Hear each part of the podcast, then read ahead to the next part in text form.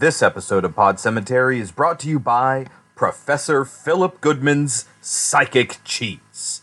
Psychic Cheats. The brain sees what it wants to see. Goblins and wallows come at the grand light making a sound. The smell of death is all around, and at night when the cold wind blows, no one cares, nobody knows. Hello, my name is Chris. My name is Kelsey. And this is Pod Cemetery, where we dissect horror movies like the rotting corpses that they are. This week, it's all about hauntings with 1980's The Changeling and 2017's Ghost Stories. But before we get to the movies, Kelsey, how do we start the show? Trivial Pursuit Horror Edition. That is correct. Give me what you got. I'm going to give you the easy question first. Okay. And the impossible question second. Impossible question? Or very difficult. Okay. The final scene in 1976's Carrie is revealed to be the dream of what character? I don't know her name. It's the girl who lived. It's the one who picked on her originally and felt really bad about it and had her boyfriend take Carrie instead to the prom. And so she didn't go to the prom. And yeah, I don't know her name, though. You're going to know it when I say it. What is it? Sue Snell. Nah. It's a very obvious name. Yeah, I just don't store that kind of information in my brain. Then you're definitely not going to know the second question. Okay, well, this one's it's multiple choice, but I'm not going to make it multiple choice. I want to see if you can answer it without the choices. Okay. And then maybe if you need help, I'll give you the choices. Okay. In The Wolfman, 1941. Okay, here's the problem. Okay. On the card, it spells it The Wolfman. And we know that that was the remake, not the original. The original was Wolf Space Man. Trivial Pursuit got it wrong. In The Wolfman, 1941, Lawrence Talbot comes home after the death of what family member?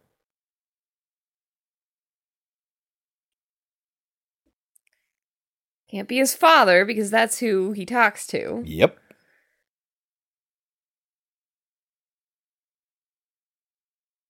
I want to say uncle, but that doesn't sound right. For some reason, I keep thinking it's his cousin. Is it his cousin? It is not. Is it his uncle? No. Who is it? Is it A, his father? No. B, his mother? Or C, his brother? Oh, that's right. It's his brother, because he's always being compared to his brother. That is correct. Yeah. All right, Kelsey. We're going to start the episode off with 1980's The Changeling. Before we get too deep into it, just want to point out again, like we did at the end of last week's episode, this was a recommendation from Donnie from Twitter, so thank you, Donnie. Really appreciate it. 1980's The Changeling was directed by Peter Medak, written by Russell Hunter, William Gray, and Diana Maddox, starring George C. Scott, his wife, Trish Van Devere, and Melvin Douglas. Kelsey, what is The Changeling all about? A man whose wife and daughter were killed in a car accident decides to go back into teaching. He's a composer of piano music. And so he has to move into a house, and the house ends up being haunted. Very good. Would you recommend people watch this on their own before listening to this? I don't know. It's kind of long. It feels way longer than it needs to be. Yeah. It's really long. And there's just a lot of points where I was bored. Sorry, Donnie! I thought that Peter Medak, or I'm guessing it's Medak, and John Coquillon, the director of photography, I thought they did a great job. It is so impressively shot. It's definitely worth watching from that perspective. It is conversely horribly edited by Lilla Peterson, and it's not that scary. It's not scary at all. It's inexplicably considered to be one of the scariest horror movies of all time. That can't be true. And I do not understand it. Who said that? For instance, Martin Scorsese listed it on his 11 scariest movies of all time list. What? Yes, I don't know if it's in any particular order. He wrote it for the Daily Beast in 2015. He wrote an article, and it's just his thoughts on these 11 movies. There's no intro, there's no explanation, nothing. It's just his thoughts on these movies. So I don't know if it's in any order, but he put it at number 6. So if you're curious, the order of what Martin Scorsese believes are the scariest movies of all time, they are The Haunting. The original? Yes. Never seen the original. Isle of the Dead. Never heard of it. The Uninvited. Wait. The original from Asia or the American version? I don't know. What year? Does it not say a year that it came out? I'm not looking at the article. I wrote down the titles. Oh. The Entity. Dead of Night. Nice. Dead of Night! I really like Dead of Night. Scariest movies of all time. It was creepy. Remember the ending when he's running through all of the dreams or all of the stories and they're all coming after him? It's pretty creepy. Then why not like any other movie where people are running away from stuff? The Changeling, The Shining, The Exorcist, Night of the Demon, The Innocents, and Psycho. Scariest movies of all time. I have a feeling Martin Scorsese does not know what fear is. Maybe it filled him with dread. Right.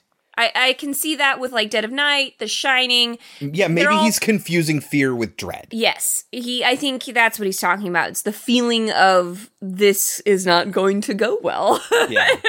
But if you want to see a very well shot and poorly edited movie that ostensibly is a horror movie but isn't really scary, then yeah. I think it's a good movie. It's just kind of boring and long, and you figure out like what's happening, and then it just keeps going, and you're like, wait, but hauntings are supposed to be done once you figure out what's happening. Yeah, right. It just keeps going on. And here, just not to give away my feelings on the movie completely, but it does just kind of feel like a series of events that just sort of happens. There's nothing that really propels the story forward, really. And then this happens, and then this thing happens, and then that thing happens, and then that thing happens. And it's not like exciting. There's a whole subplot where people think he's trying to blackmail a senator, and it's like, this is all unnecessary. Why are we still watching this movie? Yeah. So, Donnie. Bubala. It's well made. It is a good movie. It's well made. It is a good movie, but it just wasn't that scary to us. Or interesting. Well, we will get into exactly what happens. When we get back, we will talk about 1980's The Changeling. Presenting a motion picture, The Changeling. The Changeling. A beautiful, lonely mansion. It doesn't want people. Rather large for one lonely man. Peculiar sounds. A hidden, dusty attic room. A charming, ancient music box. A little wheelchair with cobwebs all over it. Did you die in this house? A séance. Joseph. And terror when they discover that something dead is alive in there. The Changeling. Starring George C. Scott. What do you want from me? The Changeling. The Changeling. The Changeling. Rated R. All right, Kelsey, why don't you get us started? What happens in The Changeling? Well, it starts with the accident. The accident. And it starts by showing us that their car broke down in the snow, and the mom and the daughter, who Chris thought was a boy. No, I didn't think it was anything. I just, you barely ever see her, and she has all of, like, 2 lines, and she's young, so the tone of her voice doesn't indicate gender at this point. Not that it really does at any time. But it's just weird. I don't know. I just thought it was a boy. And turns out it was his daughter. So his daughter and his wife are playing in the snow. And then he goes over to call our equivalent of AAA these days on a payphone. And he's just stuck in the payphone booth watching as his wife and daughter get killed. And I'm sorry, I don't understand how the accident happened because of the way it was shot. So it was, yeah, it was all really icy and snowy, and there was a truck coming downhill at speed, and there was another car going too fast around a turn at the intersection where they were pulled over.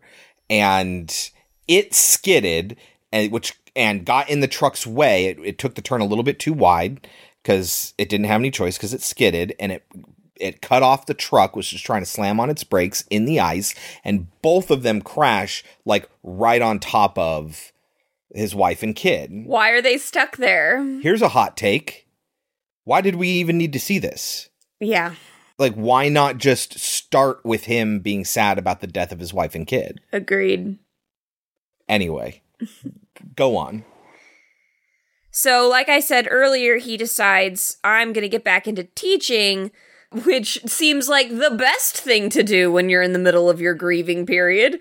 Let's get into a classroom and talk to kids. Yeah. I mean, he's an adult. I mean, like, it's college, but just... I also don't understand. I didn't go to a music college, so I guess maybe I don't understand, but, like, what are you going to do? You play music at them? Yeah, I don't understand. I have friends that are going to college for music. Yeah, you learn musical theory. You learn how to play music better on your instrument. You learn about the history of that music and why things sound the way they do and why certain sounds go together well. And he has a piano up at the front, and he's not just going to play stuff for him. He's going to talk about it, and he's going to break the stuff down. It's just like film class. What are you going to do? Just watch movies? No. Anyway. So, he is being shown this house to live in that's been owned by the Historical Society for the past 12 years. And in those 12 years, no one has lived inside of it. Did you get the feeling that the realtor was, like, in on it? I don't even remember the realtor. The whole time she's showing the house, she, like, seems super excited to get him in there and, like... wants him there, and she seems very evasive when he asks her questions. Like, it felt like this was some sort of plot. This is the music room. This is really why I thought of you and this house. The piano was left here when the society took over. Just too much trouble to move, really. But there's no plot. Right. Well, also what we find out later is the only people that are bothered by the fact that he's there are the people that know the secret. Mm-hmm. And this lady wouldn't know the secret. She doesn't know anything about this house. Although, if it's been vacant for 12 years, that means somebody else was living here 12 years ago, which was not that long ago compared with the events that supposedly caused this haunting. So maybe people are like, this house is haunted, and they leave. Well, yeah, that we get that. They say that. They're like, it's not fit to be lived in. It doesn't No, but she's somebody who knew the secret. She didn't want anybody living there. It's a beautiful house. It is a gorgeous home. Well, it doesn't exist. Unfortunately, it is just a fake facade and then a series of rooms interconnected in a soundstage. I apologize. It's so large. I want to live in this historical home. Yeah. Anyway, so he's like playing on the piano, and then he walks away, and then a key gets struck. Mm-hmm. So we know automatically that there is a ghost in the house. Yeah. I gotta say, there's a couple things in this movie that it originated, or at least popularized, and a creepy piano being played just a single note on its own or whatever is like, this movie popularized that. Pretty sure the Haunted Mansion existed before. Piano playing on its own, that's not what I'm talking about. And I'm not saying it's the first one. I'm saying like just like a single chord being struck. In this case, a single key. It's funny that you say that, because another big problem I had with this movie, sometimes it did unique things, which I really liked. Mm-hmm. And then other times it was just like, you are just playing, you're just painting by numbers right now. Yeah. A lot of it felt paint by numbers. Okay, what creepy can happen here? Mm-hmm. Yeah, and then they just do the thing, and it's like, was that supposed to be scary? Yeah, but some of the stuff is good, but we'll get there. Uh-huh. They do a bunch of other little things to show us that there is a ghost, one of which is a door opening, and every single time one of these little things happens, there's this weird sound that I suppose is supposed to be like a ghostly noise, but yeah, it's like more talking. Like a zing. Oh, that, yeah. And it's weird, and it does it a lot, and it's jarring, and it's not that it's scary, it's that it's like, what? What just happened? Is that diegetic or not? And also, I really liked this. We always watch with subtitles on, as we've said many times, and every time he plays the piano, it says pleasant piano music. Just imagine that it's pleasant. Pleasant piano music. The realtor lady comes by to see the house, and I swear, she walked in and I was just like, Jesus, she looks like she's going to go riding. And then when she's leaving, he says, oh, do you enjoy riding? And I was like, fuck yeah. Oh, that's who you were talking about before? Yes. Her? No, that's the character's name is Claire. That's played by Trish Van Devere, who is his actual wife, George C. Scott's actual wife, his fourth wife, I want to say, something like that. But it's the wife he had until he died in 1999. She's not a realtor. She's an agent for the Historical Society who owns it. So she's just organizing her a realtor because she's the reason that he got into the house. Okay. So they're standing there talking. He's really, gloomy about his daughter and whatever. And he's like, my daughter loved horses. And then it's like, blam! And it goes into the house. And this is when we start to hear these noises that he's hearing at like 6:00 every day. Uh-huh. And it's really badly edited together. Yeah, this is what I'm talking about. The cuts between scenes, it's not even like the one in Poltergeist where it's just this sudden cut in the middle of a conversation. And you're like, whoa, I wasn't ready for that scene to end. And I feel like I missed something now that I'm here in this new scene. No, it was just like, that's an odd place to put a cut. And it doesn't communicate anything. Like, what was the purpose of that cut? Yeah, so he is talking to a plumber or whatever, and he's like, oh, it's an old house. It's got habits. What? Yeah, old houses make noise. I know, but specifically, he's like, look, it happens every day at 6:00. Yeah, no, he's absolutely right. It's got habits, is what the man says to him. Yeah. What? Uh-huh. Nothing in this house is on a timer. Yeah. Why would it happen every morning at 6:00? And then he keeps hearing, like, this dripping sound, so he goes into the bathroom, and this was kind of a creepy thing that happened. He's walking up to the bathtub. And it's not like a jump scare. He's looking at the water, and then this face just kind of revolves in the water to look at him. Yeah. And it's, like I said, it's not a jump scare. It's not like a dar, and then you're done. He just stands there and looks at it for a second. He just kind of stares at it. And boy, does George C. Scott have a stare. Yes, he does.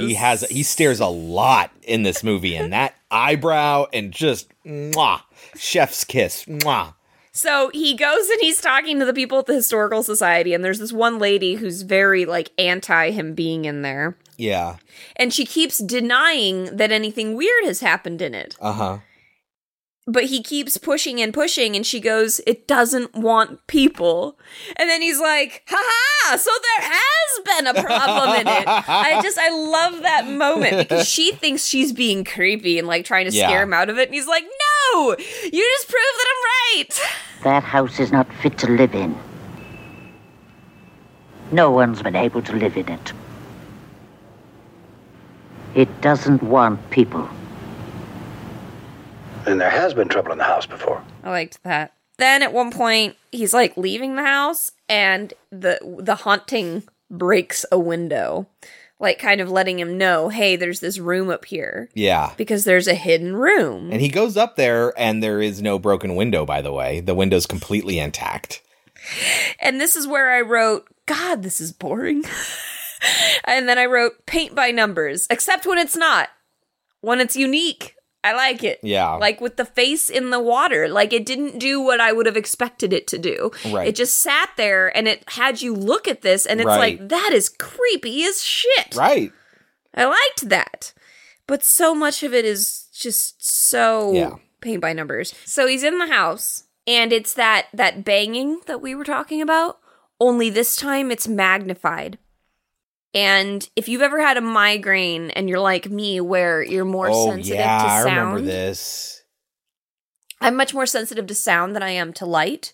Most people will say that light is unbearable when you're in the middle of a migraine.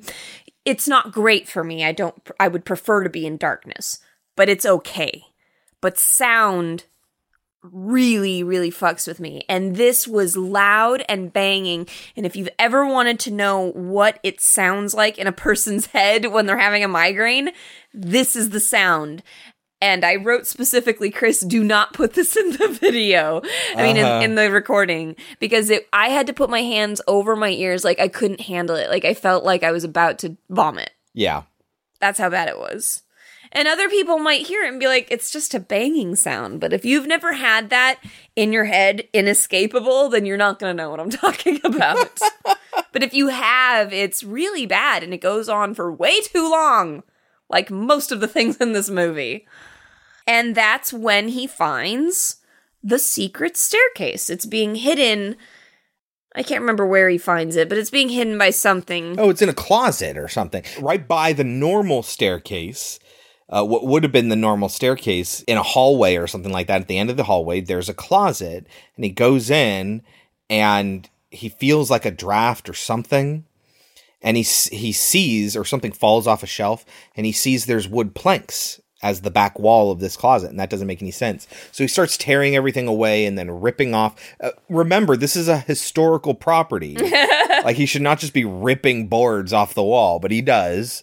And it reveals that there's a room back there, another staircase. So he goes up into the room. It is covered in cobwebs. There is a old-fashioned wheelchair sitting in there, a bathtub, and he finds a journal. And the journal says 1909. So after that, he goes to talk to the lady at the Historical Society again to find out what the fuck happened. And she says, you must get out of that house. And then we hear, like, ghostly giggling, which was weird. Yeah. It was very strange. And that's another problem. It almost makes it look like he's, like, the ghost is sometimes fucking with George C. Scott. Right. But I guess because it's a little boy. I guess because it's a kid. But it just doesn't really mesh with the rest of the story. With what happened to this child. So, yeah. So he decides, let's have a seance.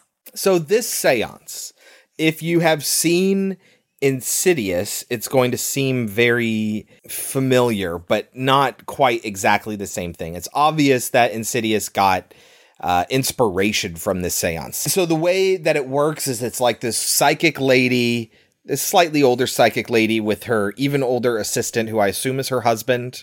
I don't know. She's an automatic writer, just like we see in Rose Red and in Winchester, where she communicates with spirits through just putting pen to paper, and they use her body to write, basically. And they're all sitting around this room, and she's talking in a really weird kind of low voice, just like, you know, Insidious, where she's whispering into a gas mask and the dude is listening to it, and then he writes down what she's saying. In this one, she's auto-writing, and her husband, I assume, again, her husband, is reading what she's writing and then pulling paper away so she can continue writing without interruption. And they ask the boy a lot of questions. Questions like, you know, who are you? How'd you die? That kind of stuff. And the whole thing is being recorded. When he goes back to listen to the recording, he hears a voice And this is something that's been used in other movies since as well, where, you know, oh, if you turn the volume really high up on a recording, you can hear a ghost talk in the white noise. That's what happens in The Sixth Sense. Yeah. You can hear that ghost talk. And it also happens in The Conjuring. Yeah. Happens in another Richard Gere movie. The Mothman Prophecies? It might be The Mothman Prophecies. I don't know. I feel like it was a Richard Gere movie. Anyway, it doesn't matter. The voice is actually answering all of her questions, and he can hear it like clear as day. And he learns a few things. So first of all, it's a boy named Joseph. He was very young. He was murdered when he was 6 by his father, Richard. The boy was disabled. And eventually the story that he ends up learning is that the father married into a very famous and rich family. And when his wife died, her father put in his will that his grandson was going to inherit everything, but not until he reached the age of 21. And the father, Richard, decided there's no way this, you know, it's 1906 or whatever. There's no way this 6-year-old boy is going to live to be 21. So instead, what he does is he kills the boy by drowning him in the bathtub in his attic room, which he was never allowed to leave. He picked up an orphan and then moved to Europe until the boy turned 18, and then came back and said, yes, the miracle cure in Europe, he's cured, he can walk, all of that stuff. And this young boy is now an elderly senator and very, very well respected. But he knows the secret. He's obviously very rich because of his inheritance, but he's not actually that rich man's grandson. Which there's like some big fucking controversy towards the end over like, you didn't earn this money. This money's not yours. And it's like, well, yeah, it wouldn't have been his if he was a 6-year-old boy either. Like, inheritance is a construct that we made up. If you inherited money, you didn't earn jack shit. So, like, his big offense is that he didn't earn the money. Well, even if he was a legitimate child, he didn't earn it. Anyway, fucking whatever. And he finds out, like, where the body ended up because he knows he was thrown in a well. He was buried at the bottom of a well. So if we're going to talk about that, I'm going to bring this up. Okay. The way that we find out that he was in a well before they show it, obviously. Yeah. Is we just get to hear Joseph's voice talking, like Chris said, through the tape recorder. And he keeps saying, Father, don't, the well, the dark.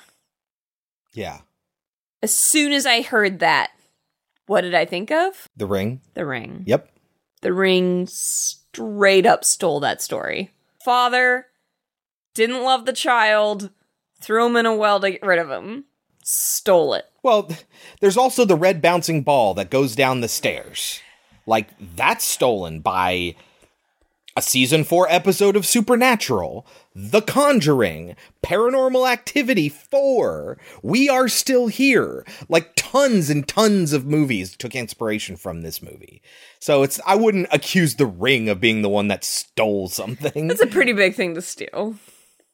Oh, a kid dies by being tossed. Well, the kid didn't die getting tossed down a well either. Right. It's just disposing of a body down a well. Like, that's some big revelation. I have no doubt that they took the concept from this movie. I just think steal is a very strong word. The red ball is also used in the first season of American Horror Story. Yeah. Yeah. Mm-hmm.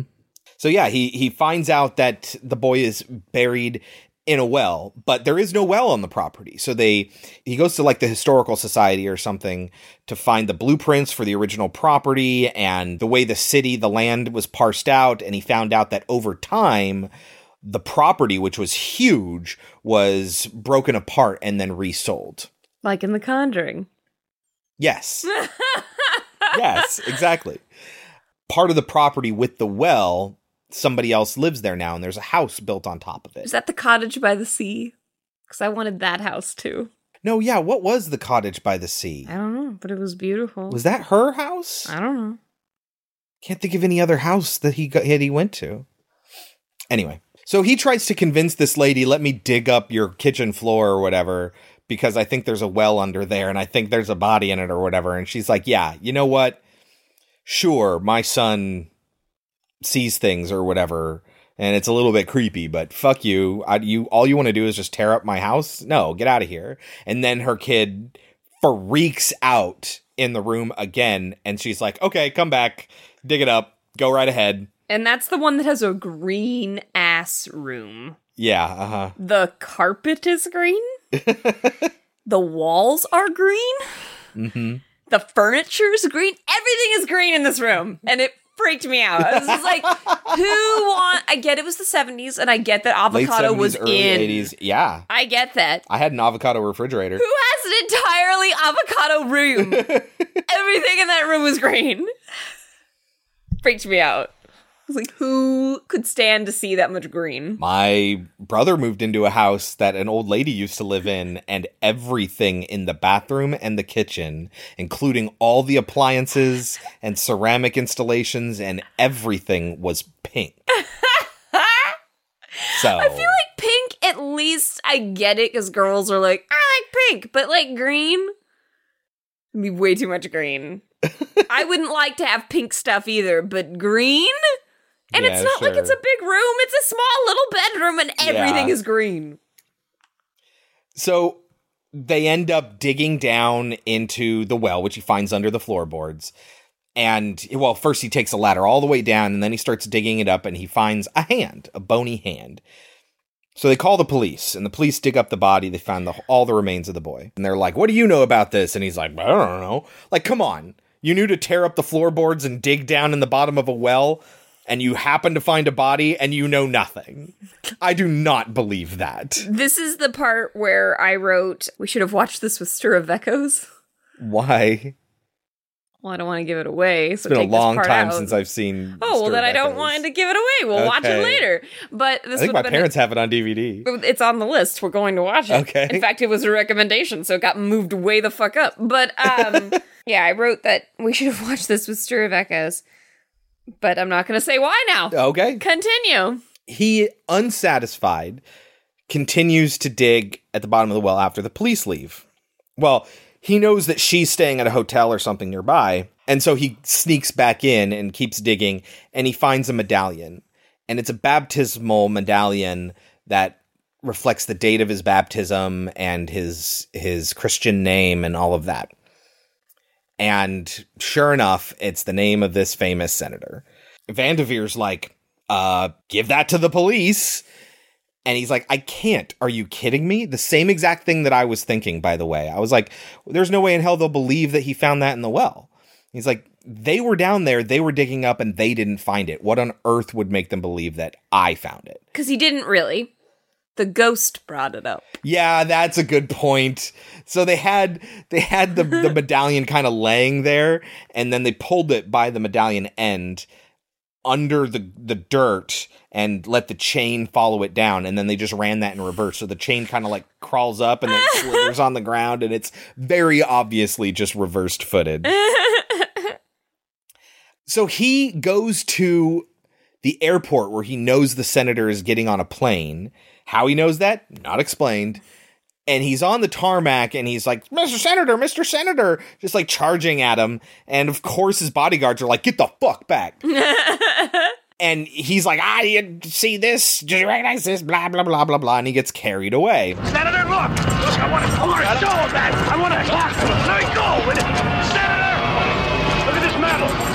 It's a baptism medal. It's got your name on it. You got it? You got it. It was buried with a body.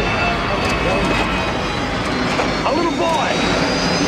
Senator, police know about it. And the senator gets on the plane. Who was that? I have no idea. Whatever. And then he goes and he pulls out his medallion. Here's a question. Why would the father kill the child, bury him with the medallion, and then make a new one for the new kid? I tried to explain this to you when we watched it. Oh, it's sentimental. Does he seem like a sentimental guy? Okay, he killed his son for money. Yes, he did. He did kill his son for money. But there was never an indication that he didn't love his son. He did it because he knew that his son wasn't going to survive, and he was never going to see his end to that money. I'm not saying he made the right choice here. What I'm saying is that no human that would be sentimental enough to throw the medallion away with the body and then make a new one would kill their kid for that reason. I don't care how unlikely it would be that they would live that long. That's just ridiculous.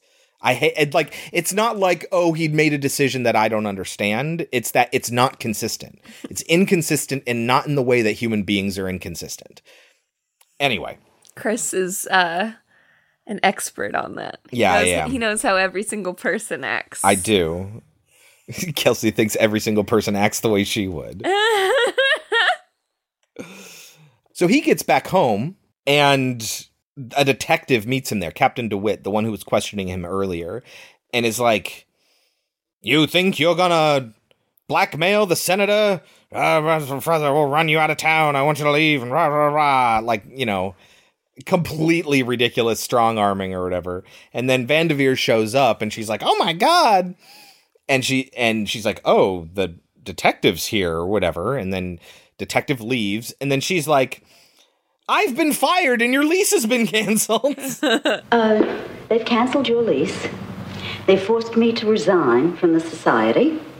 No explanation, no reason, nothing. Just get out. It's like, Jesus, the story just will not end.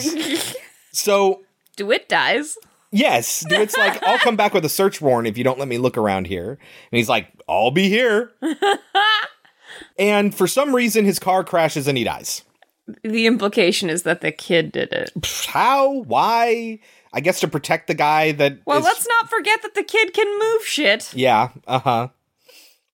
We didn't talk about that. Yeah. It's really creepy. There's three scenes. Uh-huh. Yes, wheelchairs are creepy. No, that wheelchair scene is not creepy at all. It's, like, iconic for this movie. Like, if you look at the cover, it's a wheelchair. And then in the shadow, you see the wheelchair with the boy in it. It's not creepy at all. I think it's creepy. It's like a wheelchair chases a lady and she falls down the stairs. Van Devere. Like, my problem with it... I'd be creeped out if it came charging at me. Yeah, sure. Exactly, Chris. Yes. If you saw a fucking old wheelchair coming after you out of nowhere, it would scare the shit out of you. But would you fall down the stairs before you put your hands out and were like, stop?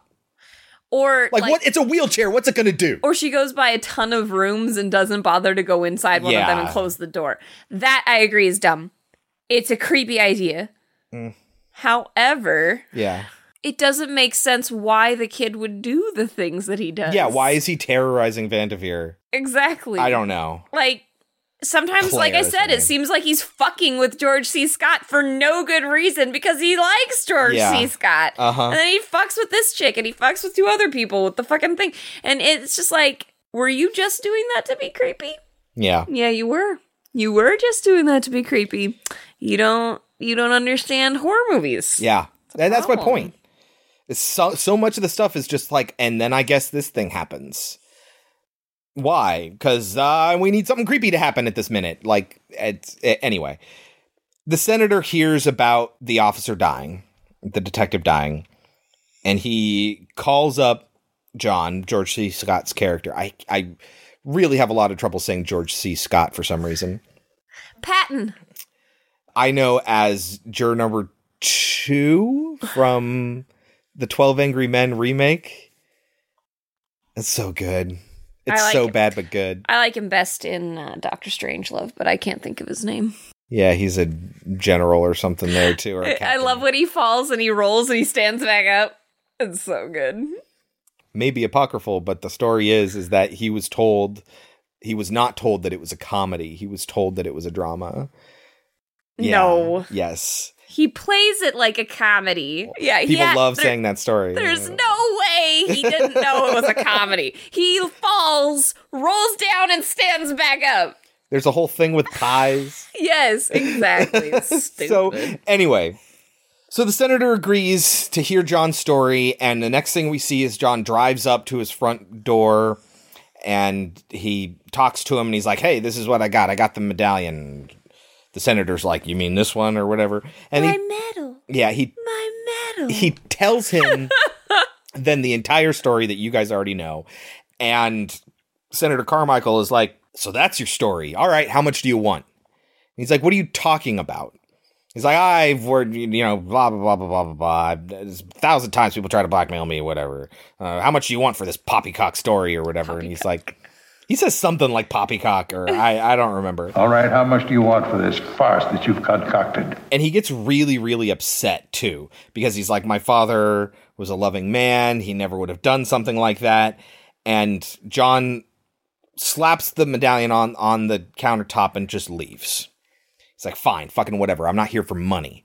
But he does berate him for, specifically, he says, none of this belongs to you. None of this belongs to you. Like, what? It's really unfair. This poor dude. Yeah. He's like, I can't help what happened. Right. What do you want me to fucking do about it? Right. It's kind of ridiculous. Now, obviously, he's an entitled rich asshole and he treats people that way. So he's kind of a dick and it's hard to feel sorry for him. But he's also a fragile old man who cries. And there is nothing sadder than that. So anyway, he picks up the medallion and compares it with his and he cries. It's like in Fahrenheit 9/11 when he goes and berates Charlton Heston. Yeah, and you're just like, oh, I hate Charlton Heston, but this is awful. Unnecessary. So anyway, he goes back home, or he heads back home, and Claire already went there on her own. This is when she's chased by the wheelchair. John gets there, and everything's going nuts. The whole house is shaking. I did love the shot of the doors busting open from the inside. Yeah. I loved that shot. I thought it was very cool. Right. There are a lot of, like, the camera takes the perspective of the spirit moving kind of things, like something you might see in Evil Dead. Sam Raimi maybe took from this. I don't know. Because Evil Dead was 80... what? One? Something like that. But it's very, very similar. He gets Claire out of there, Van Devere, and then he goes running back inside. And then he's fighting off intense wind upstairs, which is kind of a cool shot of just... But he's like in his 50s here. Yeah, but what did they take it from? Legend of Hell House. Oh my God, you're right. Yeah. You're right. It's in Legend of Hell House. Mm-hmm. Peter Vincent fights the wind. Mm-hmm. Okay, anyway. Knocks him off the balcony or whatever, and then he falls. And what'd they take that from? Burnt offerings. Sure. There's a lot of burnt offerings in this. I can see that. Lot. I can see that.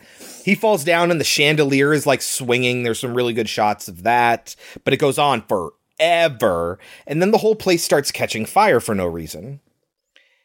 And then the senator shows up and he's just there. And I'm like, what did he teleport there or something? And then he goes upstairs because like immediately before this, he's comparing the medals. And he, like, goes upstairs to the boys' room, and Van Devere comes in and takes John out of the house. And then we see the senator seeing the murder of the original Joseph, who he took his place of. Yeah, because John calls him, "You're that changeling." That's where the title of the movie comes from. And there was a substitution from the Sacred Heart Orphanage. The boy was taken to Europe, cured miraculously, and returned to inherit an empire. That changeling was you. And then the whole place just blows up. Which, why? What's this kid so upset about? Yeah. I mean, I get, like, the reason you get stuck on this planet, this plane, is because you're so upset. But it's not his fault. But it's like, oh, he's the guy that had everything that I should have had. Oh, well, you probably would have died anyway. Like, the whole point was that there would have been no money. That's always my problem with these movies, because it's just like... what's the ghost's motivation? Yes. Yes. Well, he's a 6-year-old boy, maybe. I don't know. Anyway, they go running to check on the senator, which is weird, because apparently the senator lives fucking next door. What? When was this a thing? I don't know what you're talking about. an ambulance leaves. Okay, so they get there. They run. They don't drive nowhere. They run to this place. They don't drive nowhere, babe. Yeah. And they see them taking the senator's body out because he had a heart attack. Now, if that's confusing to you, don't worry. It's exactly how the movie presents it. Apparently, he was dying and he had an out-of-body experience. And so he saw all this stuff and he went to the house, but he wasn't physically there. So he didn't die in the explosion. Oh, I do remember that being a little confusing now that you bring it up. He had a heart attack at home, freaking out over the metals. But the ambulance drives away and it passes the entryway to this mansion. Like, that's what I'm talking about. Like, they're right next to each other. And then we just see the destroyed rubble of the house. And the wheelchair, which had fallen over, sits upright again. And the music box that plays the song, which we haven't talked about this entire time, but whatever, it's unimportant. It's just a signifier of something ghostly happening. Burnt offerings. Yeah. It opens up and it starts to play, and that's the end of the movie. What was the point of any of it? You might be asking. Well, apparently, it's all based on a true story. What? Apparently. So one of the writers, an actual playwright named Russell Hunter, he was staying at a mansion in Cheeseman Park, Denver, Colorado, which they changed the name around to Chessman Park in this. He was staying at the Henry Treat Rogers Mansion. He was living there in the 60s, and he thought the place was haunted. He found a 100-year-old journal in a hidden room, and it told the story of this disabled boy who was not allowed to leave, and they had a seance, and the spirit told him to go to a different house. He goes to this different house. They found human remains and a gold medallion with the boy's name on it, which is like fucking what happens in the movie. That's terrifying. Now, Henry Treat Rogers, he's not the original owner. The people who lived there before that, nobody knows who they were. So they don't know what that was all about. But says who? Who can corroborate that story? I guess that's a point. Right? Like, I mean, we're going to get into, like, yeah, that would be creepy, but where's the proof? Like, you're a playwright trying to sell a screenplay. Mm-hmm. Like, how am I supposed to believe you? It is in your best interest to lie. Mm-hmm. That's true. Anyways, lightning round. William Gray, one of the screenplay writers, wrote RoboCop in addition to a bunch of other, like, indie horror movies. Interesting. Yeah. Okay, so in the middle of the seance, or the whole seance, I guess, they have this thing sitting on the table. It's like this big metal... Yeah, at one point they stop the automatic writing, and then they put this, like, Cones of Dunshire giant metal cone, and they talk to it, and then it rocks, and then it knocks a glass off the table, which was sitting on the table for some reason, an otherwise empty table. What was the point of that thing? I have no idea. I've never seen one of those in a movie before. They did nothing to explain it. Right. It does nothing in the movie. Like, it's so weird. It's very, very weird. I also thought it was a really bizarre way to drown somebody. By lifting up their legs. Well, because he can't move his legs. Right, but he has hands, and he just bangs them. This is the banging sound he hears at 6 o'clock every day, by the way, is the sound of the boy drowning and banging against the side of the tub. He doesn't grab the edges of the tub and pull himself up. Like, yeah, he's only 6 years old, but come on, I don't believe that he would just bang around and not try to pull himself up. Right, but I mean, I could believe that a kid would be too, especially... a sick child like that. Yeah, maybe he was just too weak, but he was strong enough to go pounding against the side of the tub. That's the point. Anyway, maybe it's just instinct, and who knows? It's just a very bizarre way to decide to drown somebody.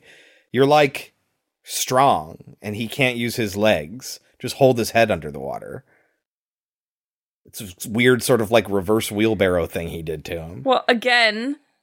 I don't think he wanted to do it, and I think that having to push his son down by the face would be a little too hard. So instead, he has to hold him up by his legs so he can look him in the eyes when it happens? Yes. Come on. This movie I know we've been talking about how it's way longer than we expect, like, wanted it to be, and way longer than it needed to be. Yeah. But I have to admit, I was very, I guess impressed isn't exactly the right word, but surprised at how much more of a story there was than I was expecting. Yeah, there was a lot here to the story. Yeah, there's so much, and I was just like... It wasn't like the story was an excuse to have a haunting. It was almost the other way around. I agree. Yeah. Because it's like, as soon as you find out that the father killed the son, that's when I thought, okay, we wrapped it up. Right, we know the whole story. What's left? And then there's like another third of the movie left. And you're like, did I need it? I think it's kind of interesting that you did that. I think you could have taken out a few more elements and compressed the movie, lost a good 15 minutes at least. I really think that you should keep your secret until the end. Because when you let me know the secret, like you said, like 3/4 in. Yeah. Why am I still watching? Like the tension's kind of gone. Exactly. Yeah. And that's one of the things is there kind of is no tension throughout the entire movie. Once you find out who the kid is, yeah, there's none. Right. I think that Roger Ebert wrote a pretty prescient review. He said, if it only took craftsmanship to make a haunted house movie, The Changeling would be a great one. And when I saw this, I'm like, yes, this is exactly what I'm talking about. It has all the technical requirements, beginning with the haunted house itself. The film does have some interesting ideas, but it doesn't have that sneaky sense of awful things about to happen. Scott makes the hero so rational, normal, and self-possessed that we never feel he's in real danger. We go through this movie with too much confidence. Which is why, when I say it's well shot, not edited, but I didn't feel a thing. It's just a series of events that just sort of happen. And I think this taps into it. I never felt proxy dread for the main character because he was always fine. He's fucking George C. Scott. He is fine. And he is just a tough guy the entire time. And he has those fucking looks. And even when the cop showed up and was like, I'm going to ruin you or whatever, like, I was never worried about what was going to happen there because George C. Scott was just like, fine, come back with a warrant. I'll be here. So peace. Do you think it was just bad casting? Like if they had put somebody else in it, it would have been better because we know him as too much of a strong, militaristic man. Maybe. I mean, it's not to say that George C. Scott cannot play a vulnerable person. In 12 Angry Men, he has this entire emotional breakdown. About his son. Yeah, and it's really good. God damn rotten kid! I know what they're like. I know what they can do. I know how they can kill you every day. My God. Don't you see? Why am I the only one who sees? Jesus! I can feel the knife going in. I think he plays a tough guy, dad and husband who lost his wife and kid in a tragedy really well. All those little moments where, like, Van Devere finds the ball and he was like, yeah, that belonged to my daughter. Those moments are incredibly believable. Like, you look at him and you're like, he is dying inside right now. Like, I thought he did a really, really good job of that. But, like, all the actual stuff that's supposed to thrill and scare us, like, nothing. He's, like Roger Ebert says, he's too self-possessed. He's a hero character. And that's not what this movie needed. He was like a detective and I'm going to solve this mystery. And then, like, oh yeah, we're going to see George C. Scott solve a mystery and he is not giving up and he's doing everything. And like 2/3 of the way through the movie, he solves it. And like, okay, now what? Why am I still here? Why am I still watching this? There's no dread. There's no fear. And there's now no mystery. Like, what's going on? Again, I'm sorry, Donnie. Donnie, it's very well made. And it's very well regarded. What do you think it got on Rotten Tomatoes? 86. 80%. 80. Only 20 reviews on Rotten Tomatoes, though. Metacritic of 70. First of all, is that overrated or underrated? I think 80 is overrated. But I think 70 is what I was going to give it. Yeah, I think 70 is pretty good.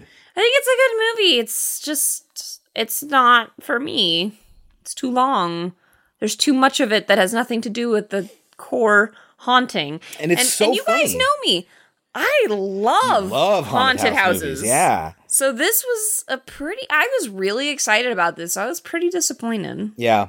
I mean, it has so many, like, again, great cinematography, great direction. George C. Scott is incredible. There's a mystery, and it's awesome in that regard. And it's good enough to where people think it's scary as fuck, and other horror movies steal shit from it.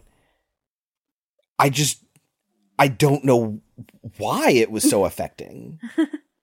If you saw it in 1980 when it came out and you were terrified by it, I would really like to hear from you. Tweet at us. Email at Pod Cemetery. podcemetery@gmail.com if you want to email us. Because I really want to hear about that. Maybe it's just the perspective of seeing it in 2019 for the first time. I don't know. Maybe. Anything else to say about 1980's The Changeling? No. All right, then, before we move on to our next movie, Trivial Pursuit Horror Edition. This one's gonna be impossible. So you say. What segment in 1945's Dead of Night involved golf? Like, what do you mean, what segment? It had a name? Mm-hmm. I don't know. Wow. I mean, I know it's this. I can tell you the story. They're arguing over a girl that they both like, and she's like, fine, figure it out amongst yourselves. And they decide to play golf. And when the one guy loses, he walks into the water and kills himself. And then he comes back as a ghost. Because the other guy cheated. Yes, because he found out that the other guy cheated, right? And so he comes back as a ghost, and then he knows he needs to do a thing to go back to the ethereal plane, and he can't remember how to do it. And when the living guy figures it out, he turns into a ghost. Like, weird. I know the story. What's it called? I don't fucking know. Okay. I wrote down all the names in my notes. I do remember that. So when I looked at the back for the answer, yeah, I looked at the one underneath it. That's why I thought it was going to be impossible. Okay. So wait, is it the title of the sequence? Yes. Okay, what is it? The Golfer's Story segment. Oh, how is that even a question? I don't know. I thought it was I could have gotten the answer right by saying the segment with the golf. Yeah. Which segment has golf? The segment with the golf? Yeah, no, I was looking at the answer underneath it. I thought it was a name. And I was like, you're never going to fucking remember this dude's name. That's dumb. I got that right. No, you didn't. You didn't guess. Yes, I did. You didn't guess. I told you the whole story. You didn't guess. I told you the story. Fine, you want a really fucking easy one? Here you go. The older Mr. Krieg in Trick or Treat 2007, Brian Cox, okay, is revealed to have been what character in the school bus massacre? The driver. Yeah. Right? I mean, come on. We find out because we see pictures in his house. Yeah, it was throwing me off because you said the older Mr. Krieger. I was like, it's the same character. Right, and he's older. I get it. It was throwing me off. I was like, does he have a kid? No, that's the neighbor. All right, Kelsey. Next up is 2017's Ghost Stories, written and directed by Jeremy Dyson and Andy Nyman, based on their stage play, starring Andy Nyman, Martin Freeman, and Paul Whitehouse. What is Ghost Stories all about? A man who debunks people who say they've seen ghosts or can talk to ghosts is told by his idol, a very James Randi type, that there are three stories that haunt him to this day that he can't explain, so he needs to go and try and explain them. So he does. Yeah. Should people see Ghost Stories? I liked it. I'm glad I saw it. I do not know what to say about this one. The ending pissed me off. The ending? You mean the last third of the movie again? No, like the last. You mean like the last moment? Yeah. Uh-huh. The last 10 minutes. It seemed like an easy out. Yeah. And that bothered me. Yep. Yeah, I wrote that can't be the real twist, can it? But it was. Yeah. There were a lot of things I really enjoyed about it, and I'm glad I saw it. Oh, yeah. Uh-huh. There's a lot of stuff that's pretty good about it. But the ending is very disappointing. I remember hearing people just, like, lose their nuts about this movie. Like, I don't see what they saw. Again, like, I don't know if that's the hidden theme of this episode, but, like... Oh, Donnie, I'm sorry. No, I liked it. Oh, my God, it is just like The Changeling. But, like, I don't get why everyone lost their minds over this movie. Remember, people were talking about it for a while. Yeah. I think as it was a British horror, it was different. Yeah, it was a different... Like, I almost feel let down by the premise. The premise is just so good that how the stories are connected and what that ultimately means for the main crux of the movie, like, it let me down. Because what I saw... was really good. And what the premise was really good. There were a lot of problems throughout it. Yeah, but like putting it together. But they were all because of the ending, in my opinion. Yeah. Like, I mean, throughout the movie, I was like, I'm enjoying this, but there's problem after problem after problem. Because you guys know me, I look at those little plot holes and I'm like, no, can't, this doesn't make sense, can't work. And then the ending happens and I'm like... I understand how it works now, and I'm not very happy about it. And it only kind of works. That's the other thing. If you poke a little bit too much at it. Well, we'll get into it. Yeah. Anyway. Yes, no? I would watch it, because it's free on Hulu. Yeah. If you have Hulu, watch it. If you can see it for free, watch it. Yeah. You can take our advice or leave it, and when we get back, we will talk about 2017's Ghost Stories. Ladies and gentlemen, my name is Professor Philip Goodman. My job is to explain the unexplainable, untangle the truth from the fiction. You don't have to have your life ruled by superstitious fear. Mr. Goodman, everything you have spent a lifetime trying to debunk the supernatural, it's all true. 3 cases I couldn't explain. You go and investigate if you dare. Things are not always as they seem. Tell me about your incident. You don't believe, do you? Hello? I don't want people looking at me and thinking that I'm mad. Because I know what I saw. No. Do you believe in evil, Professor? I didn't. Until that night. These are signs. I know you're still there! The spirit. I understand how easy it is to get confused. Don't let them thoughts get into your head, mate. Oh my God. Everything is exactly as it seems. You don't know everything. Wait, I don't like it. The brain sees what it wants to see.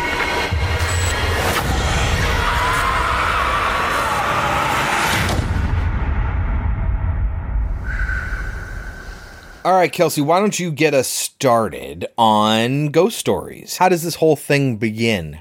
We start by hearing dripping water and heavy breathing and a man gasping and crying, which will become important later on. So we start on a bar mitzvah, and we see that the father is not the most tolerant or happy of men. No. And his sister... ends up dating a Muslim or something. Probably, yeah. And that destroys the family. He ends up kicking her out of the house. Yes, and so he ends that little segment by saying, we have to be so very careful with what we believe in. And so he ended up becoming an investigating psychic. Yeah, so first off, the character's name is Philip Goodman, Dr. Philip Goodman. And he's played by Andy Nyman, who is one of the writers and directors between Andy Nyman and Jeremy Dyson, who wrote and directed the movie. And so he introduces himself as he stops this psychic show and basically calls him out for being a liar. So each person was supposed to fill out a prayer card, which I like, how obvious is that? Okay, so I said before the break that the man that Goodman looks up to is very Randian, not as in Ayn Rand, but like James Randi or the Amazing Randy, who is a famous skeptic. He was a magician, and he stopped doing that because he saw that psychics were like taking advantage of people and their grief, and he hated that. He thought that illusions should be used to thrill and excite people, not to take advantage of them for profit. Like, he didn't think that that was okay. And very much like Houdini, he made it his life's mission to debunk these people. And between Houdini and Randy, the two of them were big, big influences on Penn and Teller. Penn Jillette has said in the past that Penn and Teller would not exist as it is today were it not for James Randi. James Randi is still alive. He's like 90 or something like that. He's still active. He came out as gay like 10 years ago. He did stuff like this, as a matter of fact, specifically to a man named Peter Popoff, who was a televangelist and he claimed to be a faith healer. And they would fill out these prayer request cards beforehand because he was a televangelist, right? You want to, this is the person I want to pray for. And the audience members didn't even think about the fact that they might be using that for him trying to say that he was psychic. Which I just feel like at that point, it's kind of your own fault. This is the same technique that's used by all of those psychic television shows that came out in the late 90s and the early 2000s. The same exact technique. Audience members would say, I want to talk to my son named Martin. Mm-hmm. And then they would say, there's a little boy I'm sensing, begins with the letter M, like Mikey, Martin, and then Martin, yeah, that's me, whatever. It's a tried and true technique called warm reading, contrasted with cold reading, which is where people just like spray and pray. They just kind of guess at things, or they take wild stabs. They say things that are really, really general and see who reacts. And then they focus in and they get more and more specific, and they base the reactions of the people who they're talking to. They base how they further delve into the specifics based on their reactions. But the prayer card thing was a real thing, and Randy intercepting his wife, Popoff's wife, talking to him in an earpiece was a real thing that happened.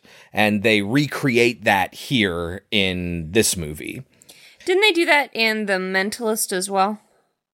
Isn't that how he got fired or something? No, what happened in The Mentalist is that there was a serial killer going around, and when the main character, what's-his-face, claimed that he was working with the police to help track down the serial killer. The serial killer got pissed off and killed his family. Oh. Not the same thing. Okay. Randy was also responsible for orchestrating the test performed on Johnny Carson, on Uri Geller, famous psychic spoonbender type person. And there Uri Geller, no spoon. Yeah, Uri Geller thought he was just showing up for an interview, and Carson, who was also a magician, Johnny Carson? Yeah, he was a natural stage performer before he was a talk show host. Reached out to Randy, and they coordinated a test for Geller on the show without Geller's knowledge, using all of their equipment and everything, and Geller refused to perform, conveniently. In 1964... Randy has an educational foundation, and he started offering a prize as an open challenge to anyone who was willing to, under the foundation's test criteria, like you have to do it in our location using our equipment, prove that you are in fact psychic or have some sort of supernatural power. Starting in 1996, that prize money went up to $1 million. No one ever claimed the money. The closest anyone ever got was there was one gentleman who could tell you what classical music composition was on a record just by looking at it. And that's weird. Yeah, and they proved it's the only case where they're like, no, he legitimately has this power. Because what he was doing is he was reading the grooves of the record, and he just knows what each of the sounds and each of these compositions looks like in the grooves of a record. He's just very, very knowledgeable. How did they prove that?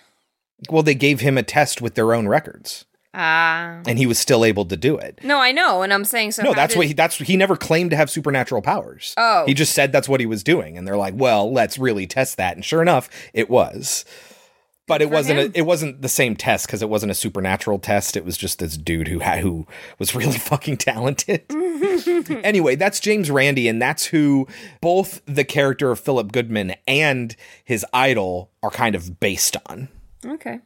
So he ends up exposing this guy in a kind of fucked up way in the middle of him talking to a woman who's like crying because she thinks the guy is talking to her dead son. Yeah. And it's like, couldn't you have, like, exposed him after instead of in the middle of this and this poor woman is crying? Well, I mean, the important thing is when you're trying to expose these people is to expose them without warning and in front of an audience. And it's awkward and it's uncomfortable, but it's better than what he's doing to these people. Okay. At least from their perspective.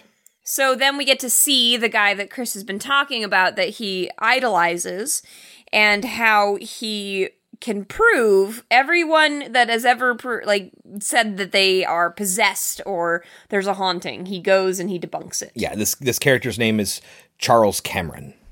But then he disappeared. And everyone just kind of assumed he was dead. Yes. Then our main character receives a tape asking him to come and see him. Hello, Professor Goodman. This is Charles Cameron. I'm sure you're surprised to hear my voice. And of course he does. He's his idol. So he goes and he's really nervous to see this guy. But when he gets there, it's a mobile home. It's a trailer home. Yeah, it's a trailer. And he gets inside and it's all gross and it smells bad. And you assume? Well, because there's, like, flies. And he even, like, puts his hand up to his nose and stuff. Like, they're making it very obvious it doesn't smell good and it's dirty. And this guy is dying. And there's, like, stuff all over the place that shows that he's dying. And he's talking to him, and he's like, I just assumed you were dead. And he's like, well, how do you know I'm not? Yeah. And he's like, I guess I don't. He's talking to him, and he's like, you know, you should really leave all of that energy that you have for your job, for your family. And he's like, well, I'm not married. And he goes, what a surprise. Uh-huh. And he explains, you know, I look back at my career with shame at my disrespect and my arrogance. Yeah. And he says that the main guy is weak and cowardly. And he's like, the reason I'm saying this is because I've found out that everything is true. You're wrong. Yeah. And he's like, I have these 3 cases. I need you to prove to me that they're not true. So go and look into them and prove it to me. And when he leaves, there's like this figure, this shadowy figure standing behind the guy. But our main character just kind of... He does that a lot. He just kind of goes, whatever. Well, because he, I think rightly, just assumes there's an explanation for it. So he doesn't really get scared ever until he's confronted with the things that he doesn't have an explanation for. Yeah. But he has an explanation for everything. Because ultimately he's like, listen, this may be far-fetched, my explanation. They don't really say this, but this is the kind of thought process that his character is going through. But of all the trillions of things that happen around the world at any given moment, something like this is bound to happen and people are bound to misinterpret it. And now I'm just supposed to believe that there are ghosts? Like, nobody's been able to prove that there are. So why should I go there instead of, you know, the Occam's razor, the simplest explanation? And we've talked about the fact that the ending is a twist and disappointment. So I'm not going to give away the ending just yet, but I'll tell you right now. As soon as I saw those 3 cases, I knew something was wrong. Right. Because this guy is super old, and he's talking about these cases as if they happened a long time ago. And there's this kid who's really young. Yeah. Yeah. As soon as I saw the pictures, I was like, huh? Yeah, because dude disappeared in like the 70s or 80s. Mm-hmm. Or maybe even a little later than that. But he's been missing for decades. Right, but that's not really what I'm talking about. because he could have gone on to do more stuff after he supposedly disappeared. But I've thought about the ending, and I think I'm a little bit more okay with it than I was when I first saw it. But we'll get there. Okay. So case number one, Tony Matthews. He meets this guy in a bar, and he is a security guard. The security guard is kind of playing with our main character, but also kind of being a dick. Yeah. Like, he goes for a high five, and, like, he moves his hand. He's like, too slow, you know? And you look like a teacher. And he's like, oh, I do. No, not really. And, like, he's like, oh, I'm on this TV show. And he's like, he's pretending that he knows what it is. And he says, like, it's shit. And he's like, oh, okay. And he's like, no, I'm just kidding. I've never even heard of your show. And he keeps trying to get him to talk about his story, but basically he won't tell him until he pays him. And he ends up paying him $50. I think he even gives him more money when the dude starts resisting a little bit, too. Mm. He's explaining that he is a night watchman, but before he can tell his story, the main guy is asking him personal questions, mm-hmm. and the watchman gets very affronted when he asks him these questions. Mind your own fucking business. My wife is dead. I don't see my daughter. And then you find out that the daughter is the product of an affair, and she has locked-in syndrome. Yes, if you've ever seen The Diving Bell and the Butterfly, you want to talk terrifying. Oh, yeah. Oh, my God. The idea of locked-in syndrome, imagine a coma, except you are awake. So whereas a coma, you're basically asleep for who knows how long. We never know when you're going to wake up. You have minimal brain activity or what have you. In the case of locked-in syndrome, just your body does not work. In many cases, your eyes do. But in like a total locked-in syndrome, even they don't work, but your mind is completely aware. Which is what I thought, but the way this man describes it, he says, I don't even know if she knows I'm in there. I guess that's because if she can't move, how can you know? Right. But if we are able to... He talks about it like it's a coma. Yeah, if you can scan a person's brain, you should be able to know they have brain activity. Yeah. So that's weird. Mm-hmm. And that will come up again a couple times, and it really bothered me. He's a night watchman in an abandoned women's asylum, and he explains that, like, other guys were quitting because they were saying they were seeing things, but he was going to be quitting soon anyway, so he was like, whatever, I'll just finish it out, right? It's really a strange setup. He's, like, in an office, but it's in a building, and, like, the other watchmen are in other buildings. Yeah, he's, like, I guess maybe it's in the place where they distribute the meds or whatever. It's in that, like, the room where the doctors or the nurses might be sitting or what have you. And he's talking to his, I assume, Polish new guy in a different building. Russian? Maybe. He seems Russian, but he apparently speaks Polish because he says he doesn't like this place. It's very, like we would say, zlosliwy. I don't like this place, Tony. It feels bad. We have a word for this back home. It is zlosliwy. Which is Polish. It's an adjective. It means malicious or malignant. So based on that, I assume he's Polish. And this guy's character's name is Marek, and we never see him. We only ever hear him. But I loved him. Yeah, he's fun. He was really funny. He's really respectful and nice. Yeah. But he's also very funny because he doesn't really understand the language. Yeah. Tony Matthews, the watchman, is inside this room listening to the radio, but the radio goes out, so he has to go find out what happened. It's just unplugged, so he plugs it back in, goes back in, but now his teacup has moved, and that's weird. Well, what's happening over and over again is that the multiple generators that are running throughout this place keep getting unplugged, and the whole power in his office goes out. Yeah, so he ends up having to go out there to try and fix it. And while out there, there is a woman in yellow, or a girl in yellow. Girl, yeah, I guess. That he sees. And he goes back into the room, and he starts hearing noises, and he's like, Merrick? And I just wrote down, that doesn't sound like Merrick.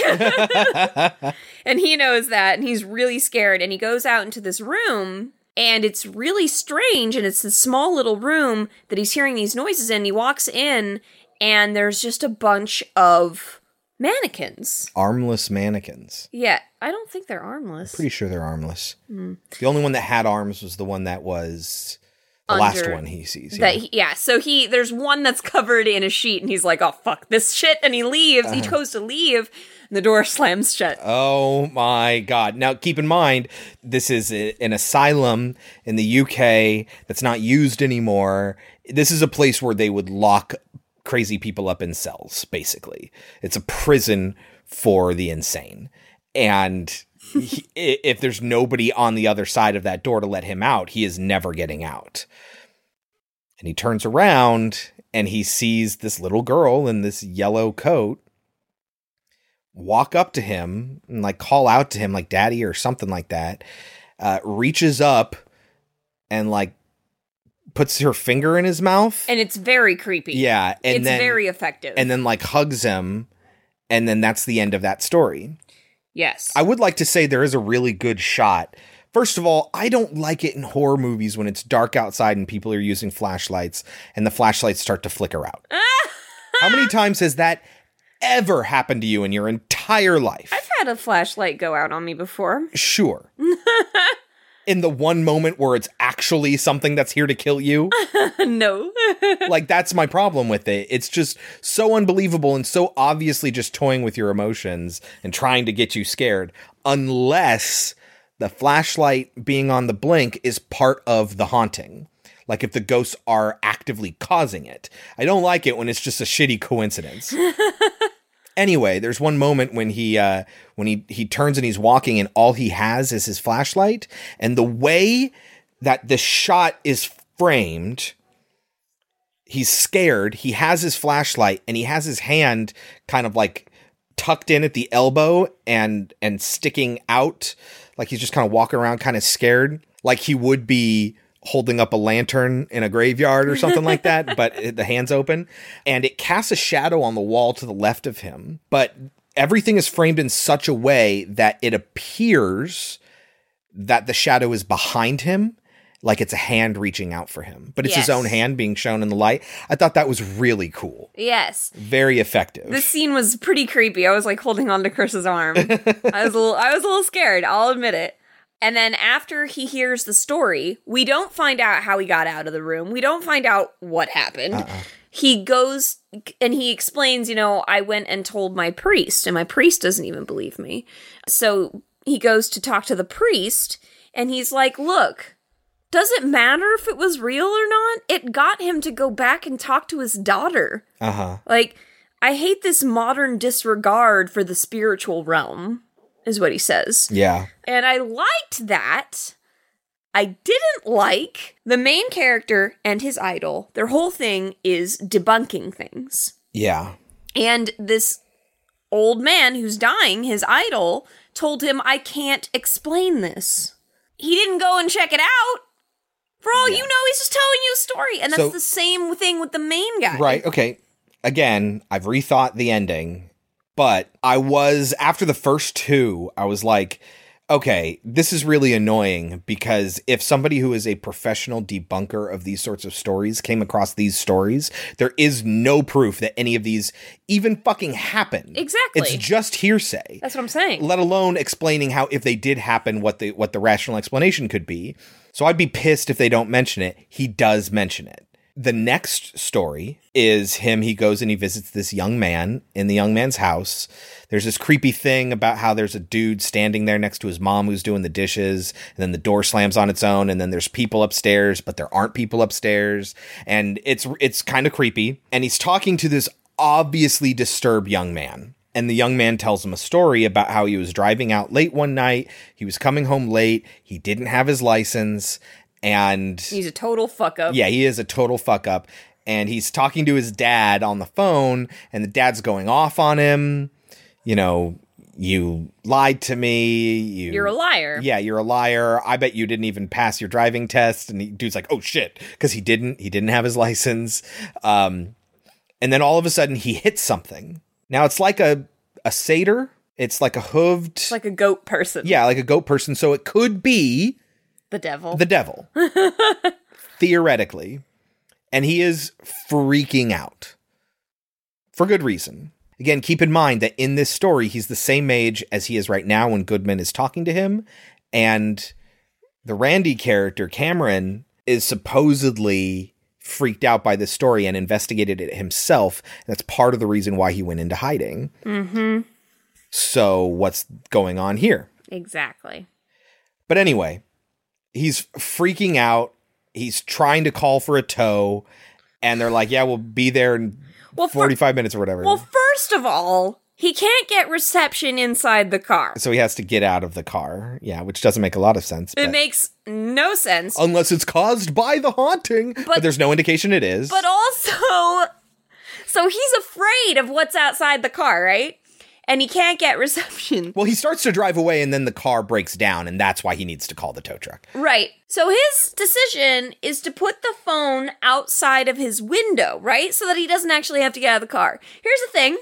Now you can't talk on it? Yeah! If your phone's only going to work outside the car, you can't talk to it if it's outside the car. That doesn't work. And so he gets out of the car and he talks to the tow truck driver and he can't do anything until the tow gets there. So he gets back in the car and then the back door opens. And he's so scared. And it's so great. The thing is inside. And he knows so it good. Is. And he's like, I'm so sorry.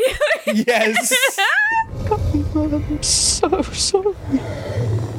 And then the thing just grabs him from behind and grabs onto his shoulders as Simon, as the character, is trying to get out of the car. Like he's reaching for the car handle and then it just grabs him and it's like, stay. And he's like, fuck that. And he just jumps out of the car. I loved it.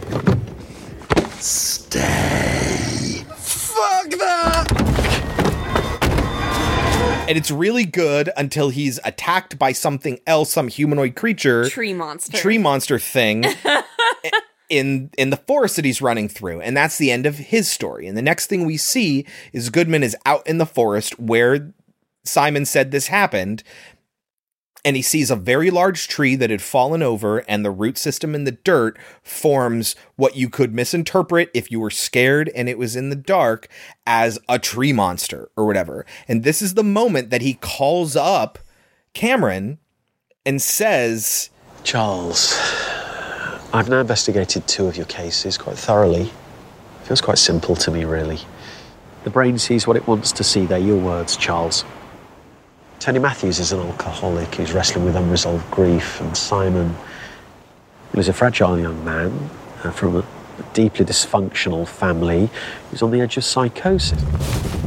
I understand all too well, Charles, how easy it is to get confused and to lose faith in one's own judgment, especially when we're tired and emotional and unwell.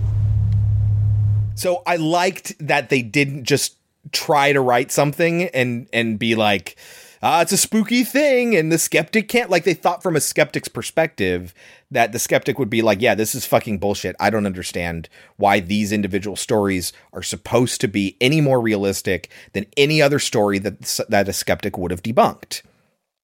So they do address that. And he kind of gets an answer to it. So finally, there's the third story. And this has Watson. Yes, Martin Freeman. Martin Freeman plays a successful stock market broker, I assume, if a financier or something like that. Something to do with finances. Yeah.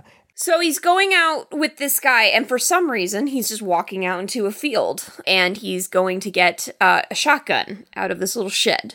Mm-hmm. And the main guy is a little confused, and he keeps trying to get him to talk about it, but he wants to tell the story about him and his wife. Yeah. And how his wife refused to have a baby until she got to be a partner at the firm. But by the time she did that, she was 40. So it was really difficult for them to have a baby.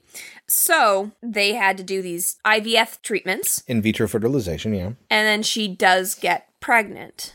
But unfortunately, it didn't go so well. Yes. He's at home alone because she started spotting. And he takes her to the hospital, and they kind of never explain to him exactly what's going on. So he's really upset about that fact. But he's home alone, and there's a crib in their very nice home. And there's a little doll with a yellow jacket on.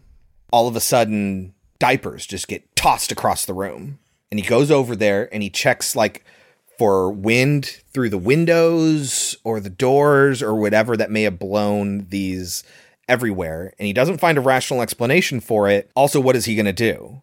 Right? Nothing else is happening. Nothing's going on right now. So he picks up the diapers and he goes to put them back. He sees like a stack of like baby care health equipment stuff, like Q-tips and other things, all stack up on top of each other. And he sees this happen, including like a pacifier or something like that. We should probably say that throughout this journey across the hills, Goodman keeps seeing somebody in like a hooded jacket. Yes. Kind of like the killer from I Know What You Did Last Summer. Oh, I thought of Urban Legend.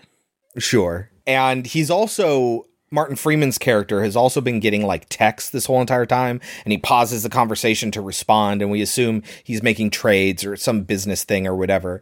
And then at this point in the conversation, he's talking about how the kid, Barty, ended up surviving when nobody thought that he would. He gets a text message, and instead of responding this time, he doesn't. He just looks at it and he puts it back in his pocket. And then he says, nobody thought that Barty would live this long, but he did. That's one thing I've learned is that life goes on. No one believed that Barty would have survived this long. But somehow life finds a way. It's what I've learned, that life goes on. Life finds a way. Finds a way. He actually said that. Like, why? Thanks, Malcolm. Exactly. Why would you do that? Life finds a way. And then he looks kind of funny at the recorder that Goodman is holding while he's recording the story. Almost like, did you get that? Are you recording? And then he goes, and he breathes in, almost like he's surprised. And then he swings the shotgun around past Goodman, and then two underneath his chin, and he kills himself. That was a little shocking when it happened. Even though later I remembered... You almost expect it, but it's still shocking. I don't know, it's weird. It shocked me when it happened, and then later I was like, didn't they show that in the trailer? Him shooting himself? I don't know. Anyway. So he goes back to Cameron, and he's like, what the fuck? And they have this kind of back and forth conversation. And I love it because at one point the guy, he's kind of obviously freaking out. And he goes, what I've learned is that everything is exactly as it seems. And the guy says, is it? The brain sees what it wants to see. Because that's what he learned from Cameron, is that the brain sees what it wants to see. That's actually the tagline for the movie. They had on posters for the film... They had Ghost Stories, but it was spelled S-T-O-R-E-I-S on purpose because, I don't know if you've ever done this before, where somebody will say, what's wrong with this sentence or whatever, or read this sentence out loud, and you do, and you totally just breeze right over the fact that the word to happens twice in succession, and you don't even notice it because your brain expects to see something, and it fills in those blanks for you. Which is what I try to tell my kids. I try to explain to them why they need to reread what they have written out loud, because otherwise your brain is going to fill in the gaps. Yeah, But they don't listen. Yeah. So after he says that, the old dying guy tears off his face, and it ends up being Martin Freeman. Yeah, and then he like rips off his robes and stuff like that, and he's perfectly impeccably tailored suit, just like Martin Freeman's character in the story he was telling. And then he kind of spits into his hands and rubs them through his hair, and when he passes them through, he has a perfectly combed head of hair. And then he just kind of stares at him, and the shot freezes for just a second to make you feel a little uncomfortable, like it's just too perfect as Martin Freeman is smiling. And because one of the theories that Goodman had about all of this is that this is just Cameron's way of getting back into the spotlight, and he needs to discredit the current guy. And so that's why he sent him on this wild goose chase and tries to trick him into thinking this is all these stories are real ghost stories so he can discredit him, and then Cameron can win back the spotlight. That's what Goodman thinks. Our character, Goodman. This whole thing's a stupid, shitty hoax to get you back on TV. It's a way of usurping me. You are a lonely, jealous, bitter old man, and that's the truth. And so when this happens, he's kind of like shocked. And then he turns to the side and he just says, "I'm sorry, can we cut?" Sorry, can we cut? Who are you talking to? It's really good. So good. So this is the moment when the movie just goes fucking nuts. Mm-hmm. There is still about 20-something minutes left. And what happens in the rest of the movie is Martin Freeman's like, oh, you know what? You're right. The brain only sees what it wants to see, right? And then he reaches out and touches the window behind them in the back of this trailer, and he like rips at it. And he peels it away, and it's just a facade in front of a brick wall with a door. And you're like, what's going on? And so Martin Freeman walks inside. Is like, are you coming? He asks what's in there, and he's like, oh, just us, you, me, Barty. And then he just kind of like disappears back in the house. And then dude gets yanked inside. And then the camera pans back. And you can see that it's always just been the outside of this brick building, and they were never inside the trailer at all. And now they're walking down train tracks, and Goodman has no idea what the fuck is going on. And they end up walking into the forest, and Goodman is really nervous. We find out later that it's because he feels like he recognizes this place. Yeah, and they eventually see, like, these, like, tunnels, and he asks him who's in there. And he goes, you know who. And I'm sorry, but with the weird baby and the train tracks and you know who, I was like, Voldemort? Is Voldemort gonna be in there? Pennywise? And he keeps walking, and he's expecting the main guy to follow him, and he stops, and he goes, I don't like it! Wait, please. I don't like it. This ends up having a lot more weight. But when I first heard it, I was like, hey, I used to say that when I was a little kid. Uh-huh. Like 2 years old, learning how to talk.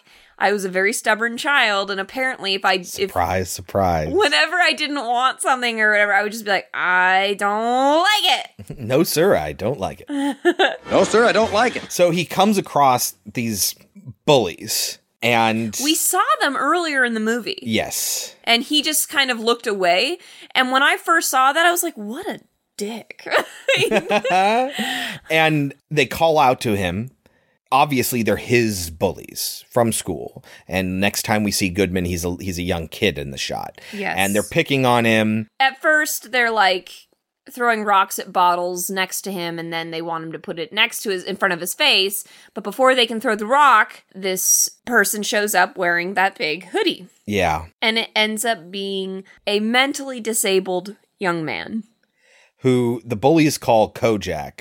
I'm not entirely sure why. I assume it's because it looks like maybe either he tried to shave his own head and failed, or bullies did that to him. Mm-hmm.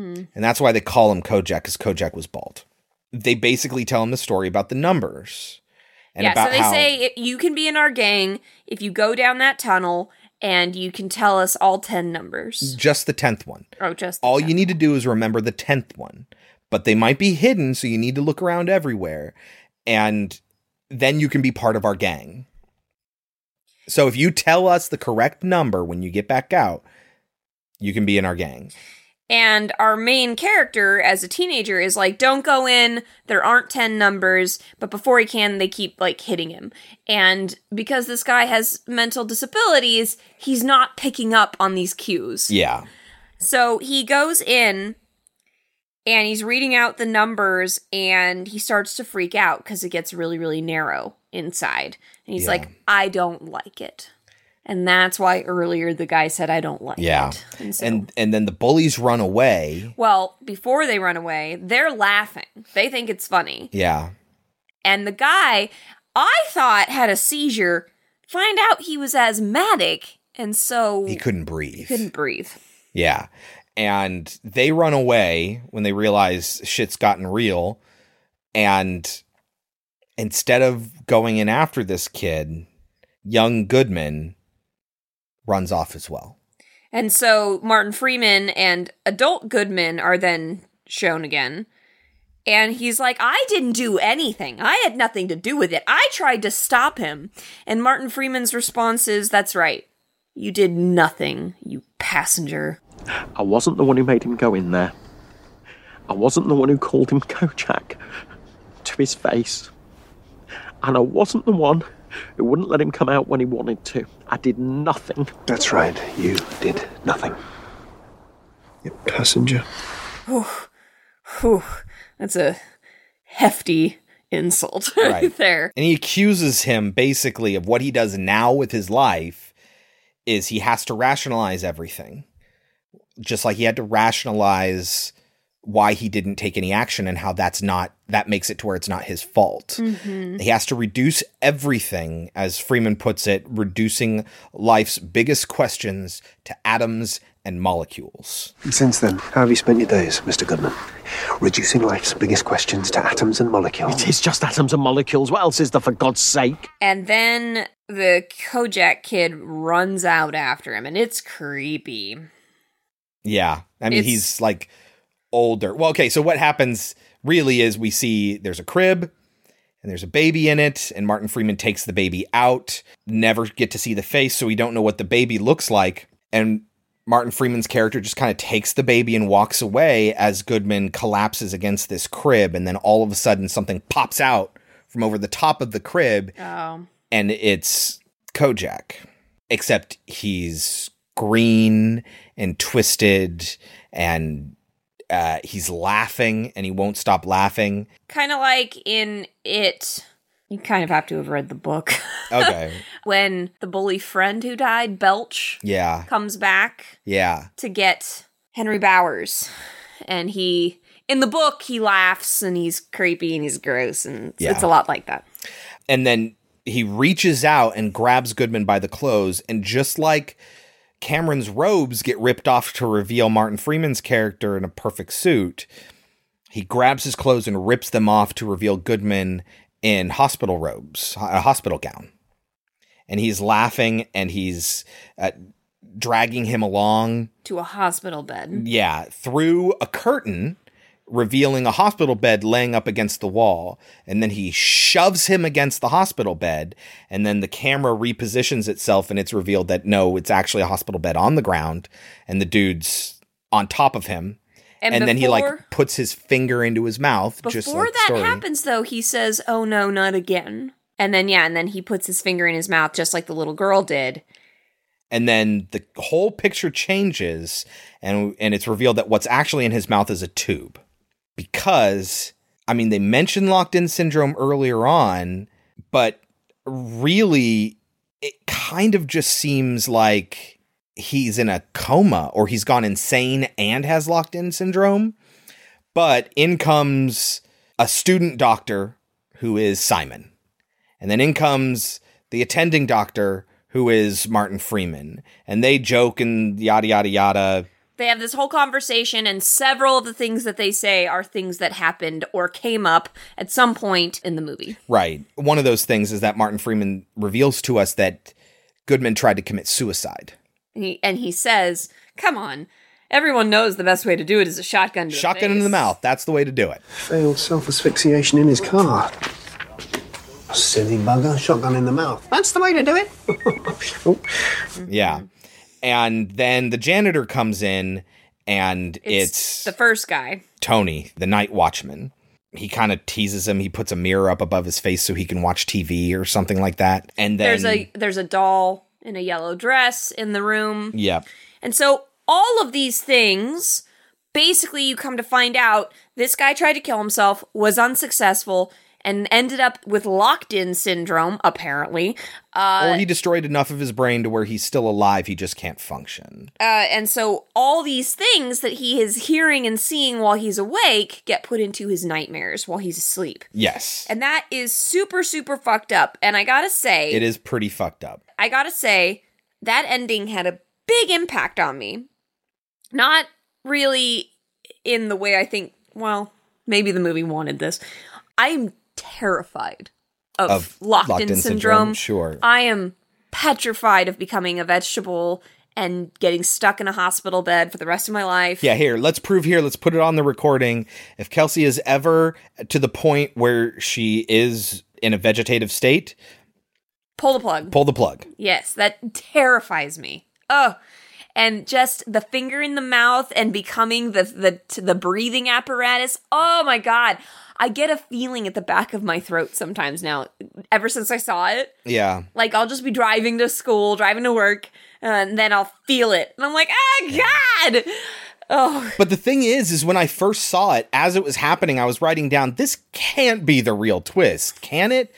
Like, oh, it's all happening inside the brain of a man who's in a coma. Like, that's the twist? But then I was like, okay, it does make sense that if you're in a coma, your regrets could... still haunt you? Is that what this amounts to? And then I was like, okay, what do the stories have to do with regret? Are they just a place to put all the stuff that he experiences? It's just his dreams. No, I know, but what's the point of the stories other than to have a place where they can put all the clues that you then see at the end? Which also makes no sense. Why is he dreaming about things before they fucking happen? Well, again, he says, do they all have the same conversations every day? Does he hear the same conversations and then dreams about them over and over again? No! Maybe. No! Maybe. Oh. But, I mean, the point is that when Cameron disappeared decades ago, he really did disappear. He's probably dead. He never existed in the first place. These spirits, or what's more likely the probable answer, the rational answer, his own powerful regret... is putting him through these experiences. Yeah, and I'm fine with that. He's just feeling that guilt. And that guilt is multiple things, including never having a family. Right? That's why there's stories about children and children where things go wrong. And dead wives. And yeah. And that's why he sees the dude in the hood everywhere, obviously, because he feels guilt about that. It's about not doing something. Could that be what drove him to, I mean, Martin Freeman says as much, this guilt is what drove him to overanalyze the entire world, and then he stops living. And it's just all of these regrets and all of this guilt in the mind of somebody that drove him to suicide eventually, and now all he has are these nightmare moments. But of things that haven't happened yet. That just makes me insane. I think that there is something a little bit going on here, which is why, you know, he says not again. I think it's him waking up again. Yeah, exactly. Right? Yeah. So this happens to him all the time. Now, it could just be as simple as these people have similar conversations all the time. It could be. They say shit around him all the time because they don't think he can understand him. So Martin Freeman comes into his room every day and says the joke that he should have shot himself. He seems like a jackass. He says that's what you know what I always say or whatever, right? And it's a window, by the way. It's not a TV. The mirror is... So that he can see the bird who dies, and there's a bunch of birds that die in his dreams, too. Yeah. Uh-huh. We didn't mention that. Yeah. But, I mean, my first reaction was like... That's kind of a cheap twist, but it's a cop-out. But the more I think about it, the more I see this the symbolism of these events. They're not there to represent the unexplainable that proves that they're spirits. That's the bill of goods that you're sold to get you in the seat to watch the movie, but ultimately that has nothing to do with the movie. Did you ever see the movie Stay? I feel like I have. One time a guy asked me, so I was bragging that I knew most movies that you've ever seen, and he asked me about the movie Stay. Like, I'm gonna remember that title. I was like, I guess I haven't seen it. And he's like, haha, you're an idiot. And then I looked it up later, and I was like, I've fucking seen that. I just didn't remember the stupid-ass title. Yeah, what? I can picture the DVD case. What is it about? Spoilers! If you ever want to see the movie Stay, don't listen. Should people see it? No. Okay. Ewan McGregor's in it, though. That's why I saw it. Right, okay. But it's basically somebody's in a car accident. You know how the brain stays awake for like 7 minutes after you die? Whatever it is. Everything that's happening around them turns into a dream. The world that he knows that he sees for those 7 minutes. And that's the twist at the end, is that he's dying, is that he's dead. And that this was all in his brain. Mm-hmm. And I'm like, okay, so basically you took that ending. Yeah. And you used it as a cop-out for your ghost stories. No, but that's the thing. That's the thing, is it's not a cop-out. I feel like in Stay it is a cop-out ending. In this, it's the reason for the story. It's not just like, oh, isn't that a twist? Isn't it powerful? But it doesn't say anything. This, I feel like, is the purpose of the story. Everything is, in fact, leading up to and feeding this, and not just little hints and clues so you can feel like we're smarter. It's that thematically they also tie into like the reason he tried to commit suicide and the reason he's in this situation in the first place. So I'm a little bit more okay with that. I guess I would be too, but the problem is that they're using it as a twist. Do you know what I mean? I went into this expecting to see a movie about real ghost stories that are scary. I fucking love the premise. Because I loved the premise. I thought it was a great excuse to have an anthology horror movie that's wrapped together in some sort of package. As did I. And that's not what we got. That's not what we got. We instead got this really depressing story. Yes. And I do not have a problem with watching depressing films. You should see the movies I've seen. I have seen a lot of depressing movies. But I want to know that's what I'm going in to see. Yeah. I don't want to go in expecting to see a spooky story, and then instead just at the end just be like, fuck my life. Spooky, scary skeletons. And then it ends with Monster Mash. For whatever reason. I guess maybe to pick you back up again at the end of this depressing story. But it has had an impact on me, that is for sure. I think about it all the time now. Yes. Now I'm just like, please don't ever let that happen to me. Now I actually really, really want to see the play that this is based on. It was a play that the two of them are credited for writing. Jeremy Dyson and Andy Nyman, the guy who played Goodman, are credited with writing a play about this.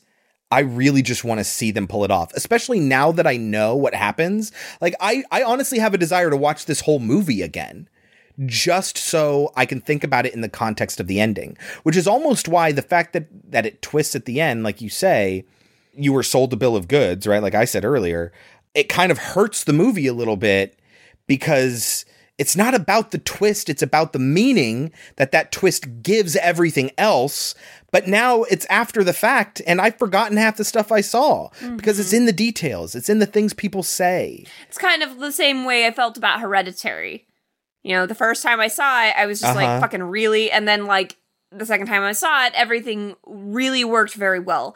And I fully believe that if I were to rewatch this, I would feel the same way. Yeah. But I'm still angry because I wasn't given what I was told I was going to get. Yeah, and not in a way that's exciting. Exactly. It's like, surprise, depression! Yay! Do you have any lightning round stuff? I do. What do you got? So in the beginning, when I told you that we were hearing the sounds of dripping water, heavy breathing, crying, gasping, I think that's supposed to be the main character dying, or trying to kill himself. Yeah. And the dripping is what, blood? No. Or he was drowning himself? Like, what was he doing? He was, Oh, I guess he didn't shoot himself, so that's... Oh, yeah, okay, what did he do? He's, with gas from his car. Oh, right, yes! So, that... I said earlier that will become important, and it did. Yeah, Thought it was interesting that this one little tiny detail The night watchman, when he's talking about his daughter who has locked-in syndrome, he says, "I called her Marnie." I was always a Hitchcock fan. Yeah. A weird little thing to put in there. Yeah, I just think that's just a fun reference for them, for the filmmakers. I feel like the night watchman's job is super pointless. Right, because it's a disused asylum, but they still need to protect it because for a couple of reasons. Number one, if you let people come in and destroy it, if ever you want to use that property, it's going to be harder and more expensive to get back up to snuff. Number two, if anyone squats there, there are such things as squatters' rights. I don't know what those are in the UK, but theoretically, it could be harder to get them out once they're in there. So you have night watchmen that come and watch the place. But also, and probably more importantly, if anyone does come on that property and hurt themselves, it's your liability if you did not do your due diligence to prevent them from getting in. So it's in their best interest to hire just a dude to watch the place at night. And really, you just stay there for 10 hours, and they're probably working 4 tens, and every hour you just walk around the building once, and then you come back in. You just do that once just to make sure nobody's there. And that's at least your due diligence. If people sneak past the night watchman in order to get on the property and then they hurt themselves, that's the liability is on them, not on you anymore, because you did your due diligence there. When he goes to see the young guy, I love that he requires Simon. Him to show him ID. Yeah. Uh-huh. That's exactly what I would do. Show me your ID. It was like, well, here, this is the thing I wrote you, just to prove. But I just love that because he's like, do you have any ID? And the guy's like, seriously?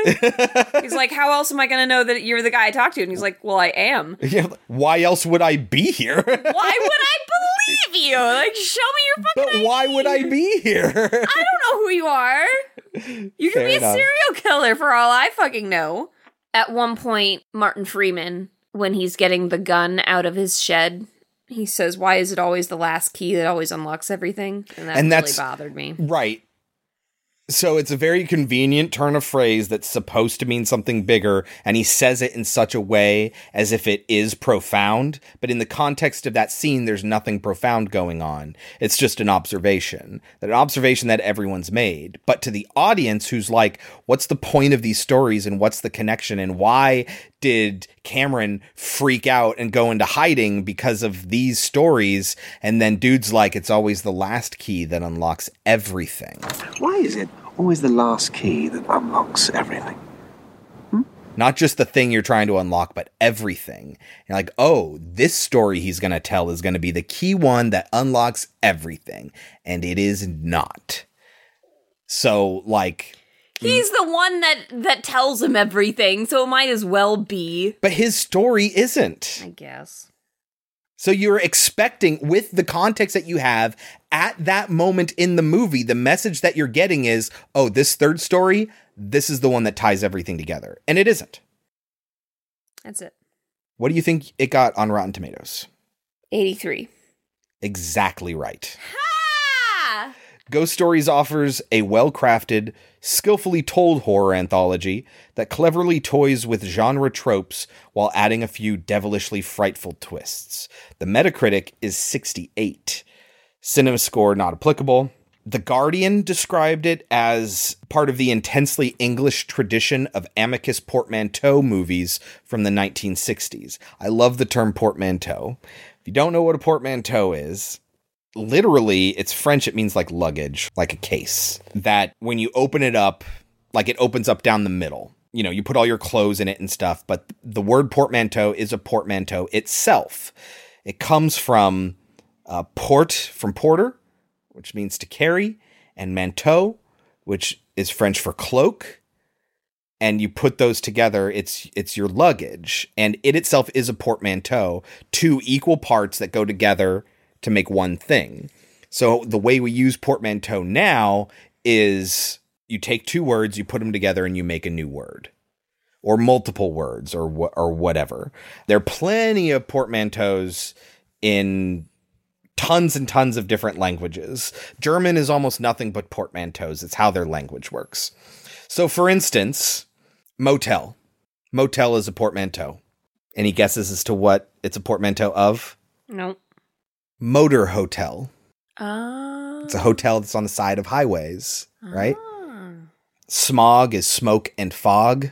So it's like smoke from burning stuff and chemicals that is in the place of where fog would normally be. So it's now smog. There are plenty of portmanteaus. You hear them all the time, and I am delighted by portmanteaus. I will accept almost any reasonable portmanteau that somebody just makes up on the spot because they're fun and I love them. What the reference is to the portmanteau movies is Amicus was a production company in the 60s and 70s in England that did a lot of movies like Dr. Terror's House of Horrors, Asylum, From Beyond the Grave, The House That Dripped Blood. These are all movies that have multiple smaller stories, a lot like Dead of Night, where they're linked together by one like overarching story that a single character like tells to other people who are listening to him tell these stories.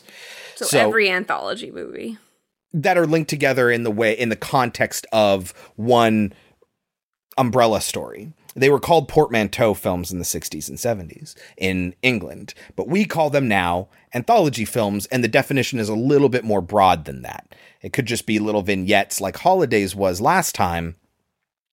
Oh. There is no overarching plot for those. It's still an anthology movie. It's not a portmanteau movie. Got it. So that's the difference between the two. But anyway, 83% Rotten Tomatoes, 68% Metacritic. Overrated or underrated? Rotten Tomatoes, overrated. Metacritic, underrated. What would you give it? I'm going to give it a 70. So the same as The Changeling? Mm-hmm. I liked it more. I'll give it a 78. I liked it. It made me mad. Yeah, and again, I almost immediately want to watch it again. And if we were making an episode that was just all about this movie, I might have watched it again and then really dug into absolutely everything. That's not really the purpose of this show, guys. We're just sharing our own interpretations and fun things that we find interesting. This is not a complete and total breakdown of everything that happens in the movie. Although it might feel like it sometimes. So we didn't end up doing that here, but I kind of want to, and I think it earns points for that.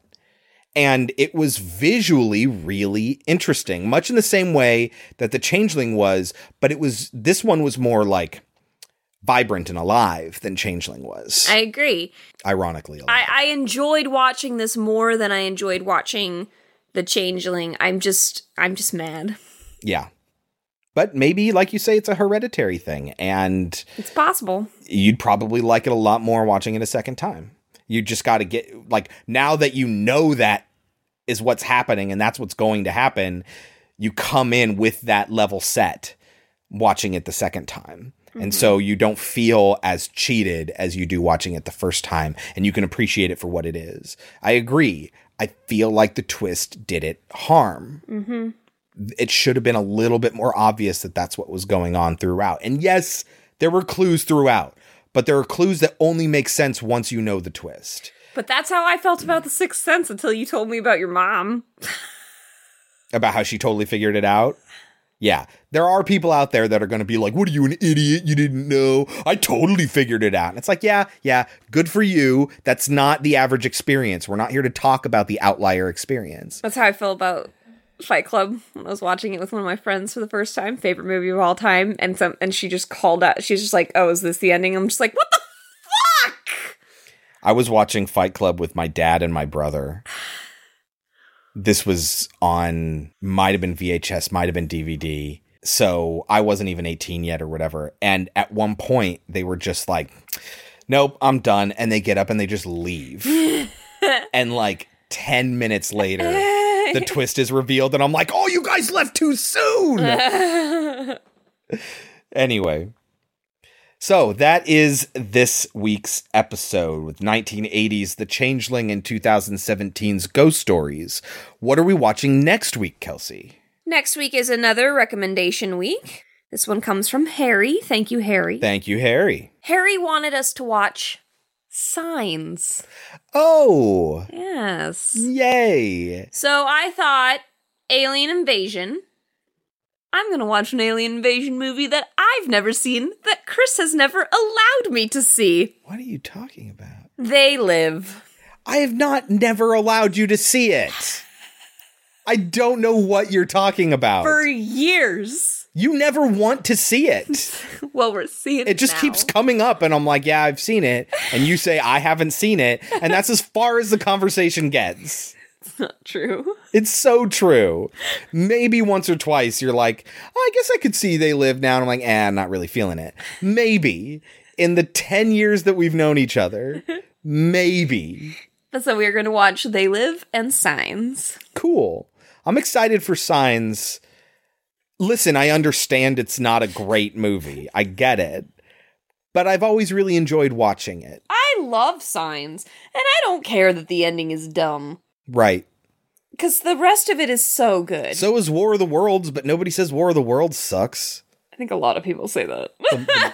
The movie, yes, but yes. I'm talking about the story. Oh. Right? Like, it's the story element that's the problem. Why would they come here and not assume that they might get sick from our germs? If they're such an advanced scientific race. You could say the same thing about this. Hey, some people might not have seen it. Give them the... I know, that's all I'm saying. I'm excited for it. Yeah. And They Live is just fun 80s schlock with Rowdy Roddy Piper and Keith David and like a good 15-minute fight scene between the two of them where they're just in an alley kicking each other in the balls and shit. It is... awesome. It's also where the famous line, I'm here to kick ass and chew bubblegum and I'm all out of bubblegum, comes from. So it's an action alien invasion thriller horror movie. So excited for that. We got aliens next week. Awesome. Okay, that is next week. Until then, you can always find everything we do on podcemetery.com. Spell cemetery however you feel, I guess. You'll probably make it there. There you can see every single episode we've ever posted in chronological order, along with all the audio sources and everything else that we talk about. You can also get an alphabetical listing of every movie we've ever reviewed with awesome poster art. It's a great way, if you have a backlog of episodes that you haven't listened to find one that you want to listen to by finding a movie that intrigues you. Don't forget to follow us on Twitter at Pod Cemetery or email us at podcemetery@gmail.com. On Twitter, we'll oftentimes post things that we think about after the mics are off or stuff that's visual in nature that doesn't really work well in the podcast episode. Don't forget to rate and review in the podcatcher of your choice, keeping in mind that 5-star written reviews are the absolutely best way you can help us there. What's more important than that is... sharing us with your friends. And more important than even that is listening yourself. So thank you very, very much. We love every single one of you. Until next week, I've been Chris. I've been Kelsey. And this has been Pod Cemetery. But before we go, Kelsey, any last words? Do you believe in evil?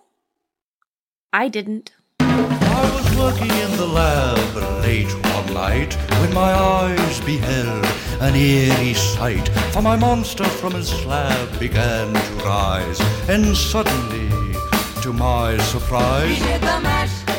He did the monster mash. The monster mash. It was a graveyard smash. He did the mash. It caught on in a flash. He did the mash. He did the monster mash. From my laboratory in the castle east to the master bedroom where the vampires feast, the ghouls all came from their humble abodes to get a jolt from my electrode. They did the mash. They did the monster mash. The monster mash. It was a graveyard smash. They did the mash. It caught on in a flash. They did the mash. They did the monster mash. The zombies were having fun. The party had just begun. The guests included Wolfman, Dracula and his son. The director of photography, I did it again. The director of photography. It's obvious that Insidious got inspiration from this seance. Do you want to know what I originally had planned with this movie?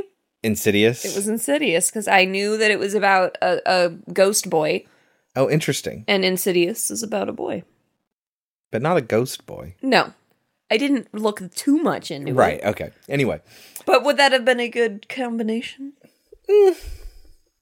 Probably not the best. Mm. Anyway. It happens in another movie with gerbil guy. What's his name? Richard Gere? Richard Gere. And of course his bodyguards are like, get the fuck back. Guard your grill. Something wrong. Can't stand still. You're such a dork. I've been drinking and busting too. But I love you. Been thinking of busting you upside your motherfucking forehead. And if your friends jump in, all girl, there'll be more dead.